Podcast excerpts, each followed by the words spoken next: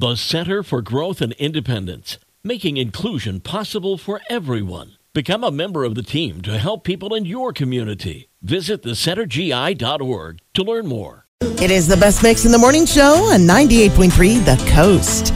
I'm Ginger Martin, and I've got today's music news for you. We're going to start with Lizzo because she is asking the judge to get her off the hook for sexual harassment charges against her.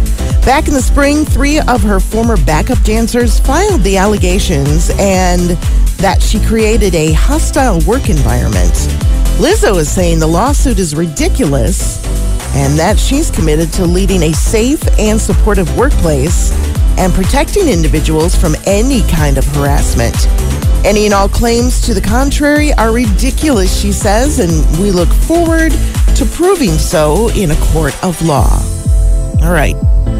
So if she's looking forward to proving that in the court of law, why is she asking the judge to dismiss the charges? I don't get it.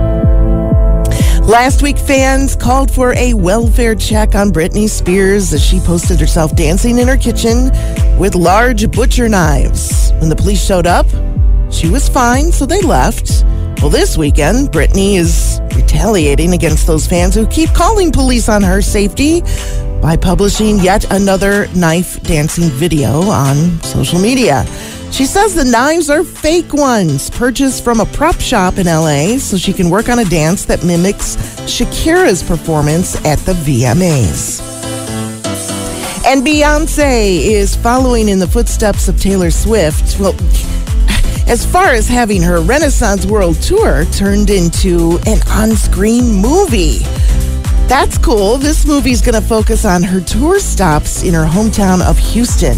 AMC Theaters will carry the movie, and it's set for release on December 1st. There's your music news this morning from 98.3 The Coast.